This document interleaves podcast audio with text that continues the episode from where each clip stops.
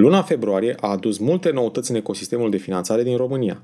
În acest episod ți-am pregătit sinteza celor mai importante demersuri antreprenoriale de atragere de capital.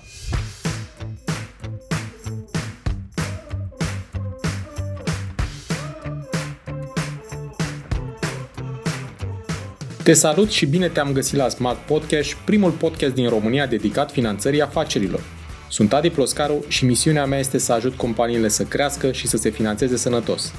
În acest podcast stau de vorbă cu antreprenori și finanțatori remarcabili care împărtășesc din experiențele proprii pentru a te ajuta să-ți crești sănătos afacerea. Sunt nerăbdător să-ți fiu și eu alături în această călătorie, oferindu-ți săptămânal vitamine audio energizante – Vei afla nu doar informații despre cum să asiguri finanțarea potrivită necesară creșterii la timp și în cele mai bune condiții, dar și despre cum poți construi afacere cu rost, creatoare de valoare. Bun venit la podcastul Smart Podcast!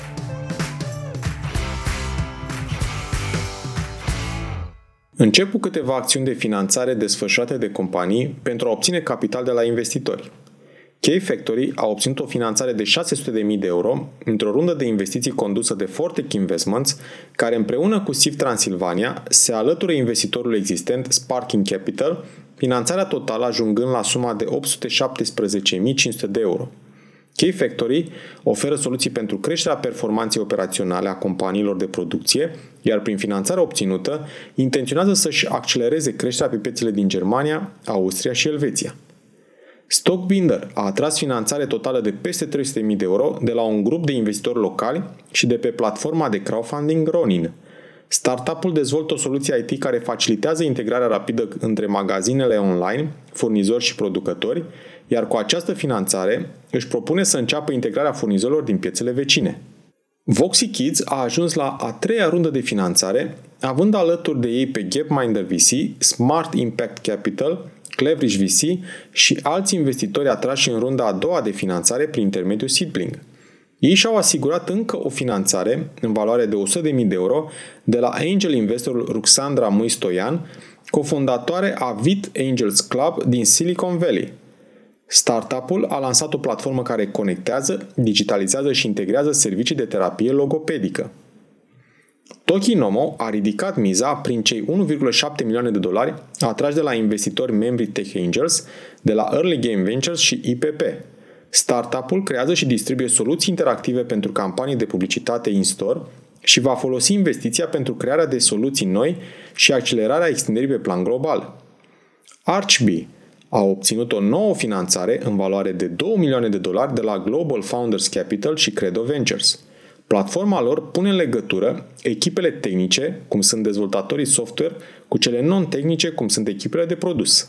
Ogre AI, un startup fondat doar anul trecut, axat pe data science și specializat în furnizarea de soluții pentru sectorul energetic, bazate pe machine learning și inteligență artificială, obține o finanțare de 2 milioane de euro într-o rundă de investiții condusă de Early Game Ventures, la care a participat și fondul de venture capital londonez MMC, dar și investitori business angels internaționali.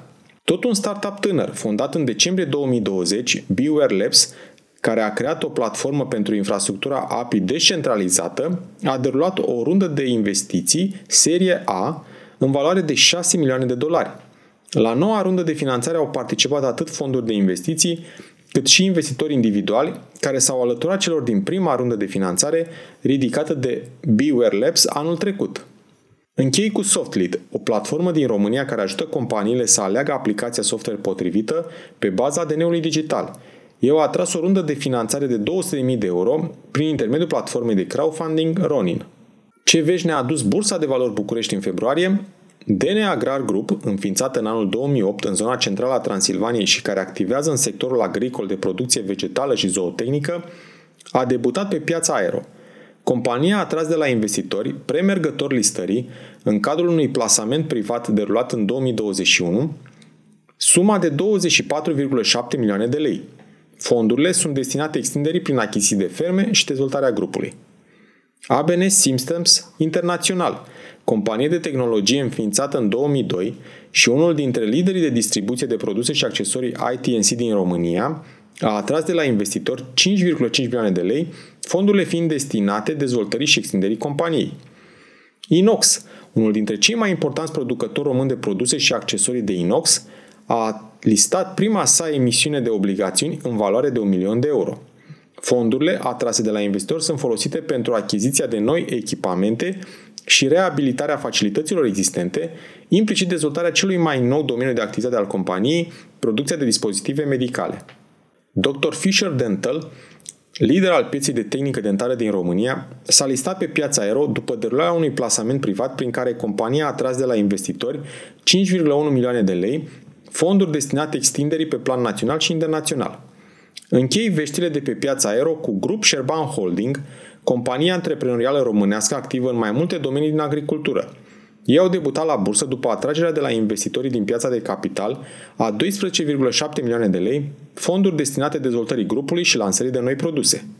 După ceva vreme, cei de la AFIR au publicat listele cu proiectele evaluate la sub măsura 6.2, finanțarea nerambursabilă destinată activităților agricole și surpriză, sau nu, mai bine de jumătate dintre ele nu sunt eligibile sau conforme – Partea bună este că mai speră și cei care nu au putut depune din cauza primului prag de punctaj. Cât despre sub măsura 6.4, nici acolo nu văd de ce situația ar fi diferită, adică multe proiecte neeligibile sau neconforme. În sfârșit, avem ghid consolidat la granturile pentru investiții, acțiunea 4.1.1. Intenția Ministerului este să deschidă sesiunea de depunere proiecte pe 21 martie, timp de 5 zile calendaristice. Pe scurt, cele mai mari șanse le au companiile care au avut scăderea cifrei de afaceri în 2020 față de 2019 cu cel puțin 30%. Dar, pentru că procentul de scădere va fi și cel care va ordona descrescător cererile cu același punctaj, cred că vor fi suficiente companii ce vor aplica cu o scădere mult mai mare, pentru că sunt câteva sectoare care au fost foarte mult afectate de pandemie. Horeca, turism, industria de evenimente și au avut scăderi peste 50%. La celălalt minister, al antreprenoriatului și turismului, avem propunere de procedură de implementare și criteriile de evaluare online a planului de afaceri pentru Startup Nation, ediția a treia. Sunt mai multe modificări față de celelalte ediții, printre care menționez pe scurt introducerea aportului propriu, puntaj maxim la acest criteriu iau cei cu minim 15%, producția și industriile creative obțin cel mai bun punctaj, se acordă 100.000 de lei pentru crearea unui loc de muncă și 200.000 de lei pentru două locuri de muncă, se punctează mai bine ponderea ridicată a echipamentelor tehnologice în total achiziții, peste 60%, investițiile în protecția mediului, antreprenorii debutanți, antreprenorii care au urmat sau vor urma cursul de calificare în antreprenoriat și competențe digitale. Închei cu schema Horeca 2, privind pierderile suferite de firme în anul 2021, despre care ministrul spune că se va putea lansa după data de 1 iulie 2022. Până atunci, să avem pace și spor la finanțare. Îți mulțumesc pentru că asculti Smart Podcast, un podcast despre finanțare cu rost pentru afaceri prospere. Te invit să urmărești în continuare episoadele pregătite pentru tine și afacerea ta, să dai share și altor antreprenori dornici de creștere sănătoasă. Nu uita să dai subscribe pentru a fi anunțat când poți asculta un nou episod despre finanțarea afacerii. Hai să creștem împreună, chiar aici, la podcastul Smart Podcast.